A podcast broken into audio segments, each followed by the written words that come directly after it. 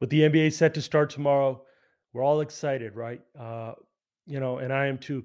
One of the things that I had hoped to see, and I, I hope that it had happened this year, is a shortened regular season 55, 60 games. I think that should be the new length of a season, you know, um, because I think it would take the product to new heights. I think it would take fan experience to new heights um, and, you know, really just elevate the overall NBA game uh, because, you know, the sport has changed a lot over the years. Uh, you know, we've gone from a slow half court game to a very high paced up and down.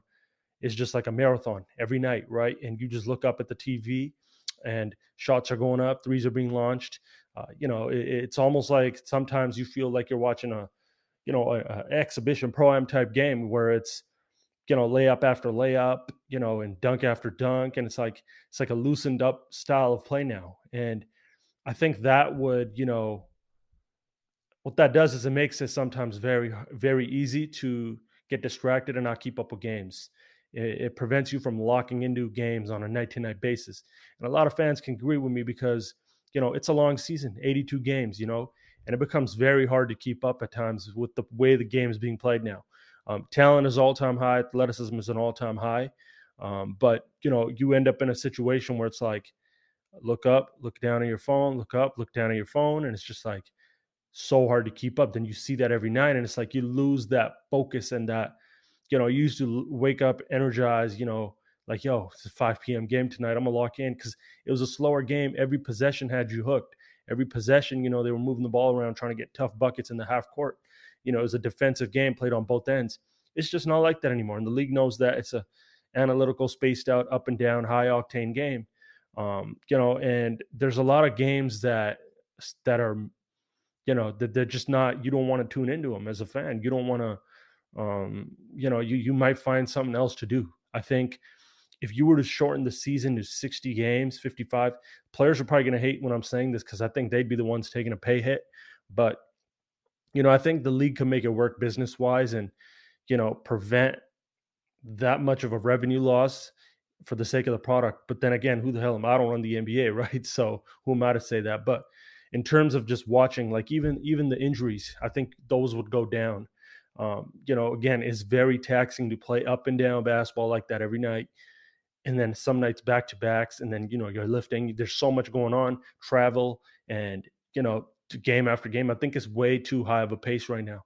Um, you know, you end up in a situation where guys don't even know how taxed they are throughout the week, play through it. You know, there's no reason, there's no coincidence that injuries are an all time high.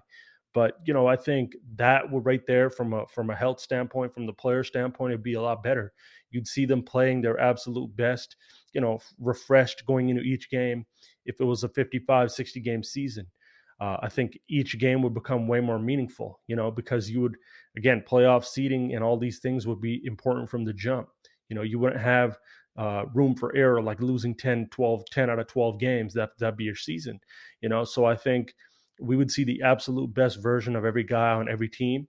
Um, and we would see guys just really competing night after night, hard, knowing that, yo, like this, every game would be a must win.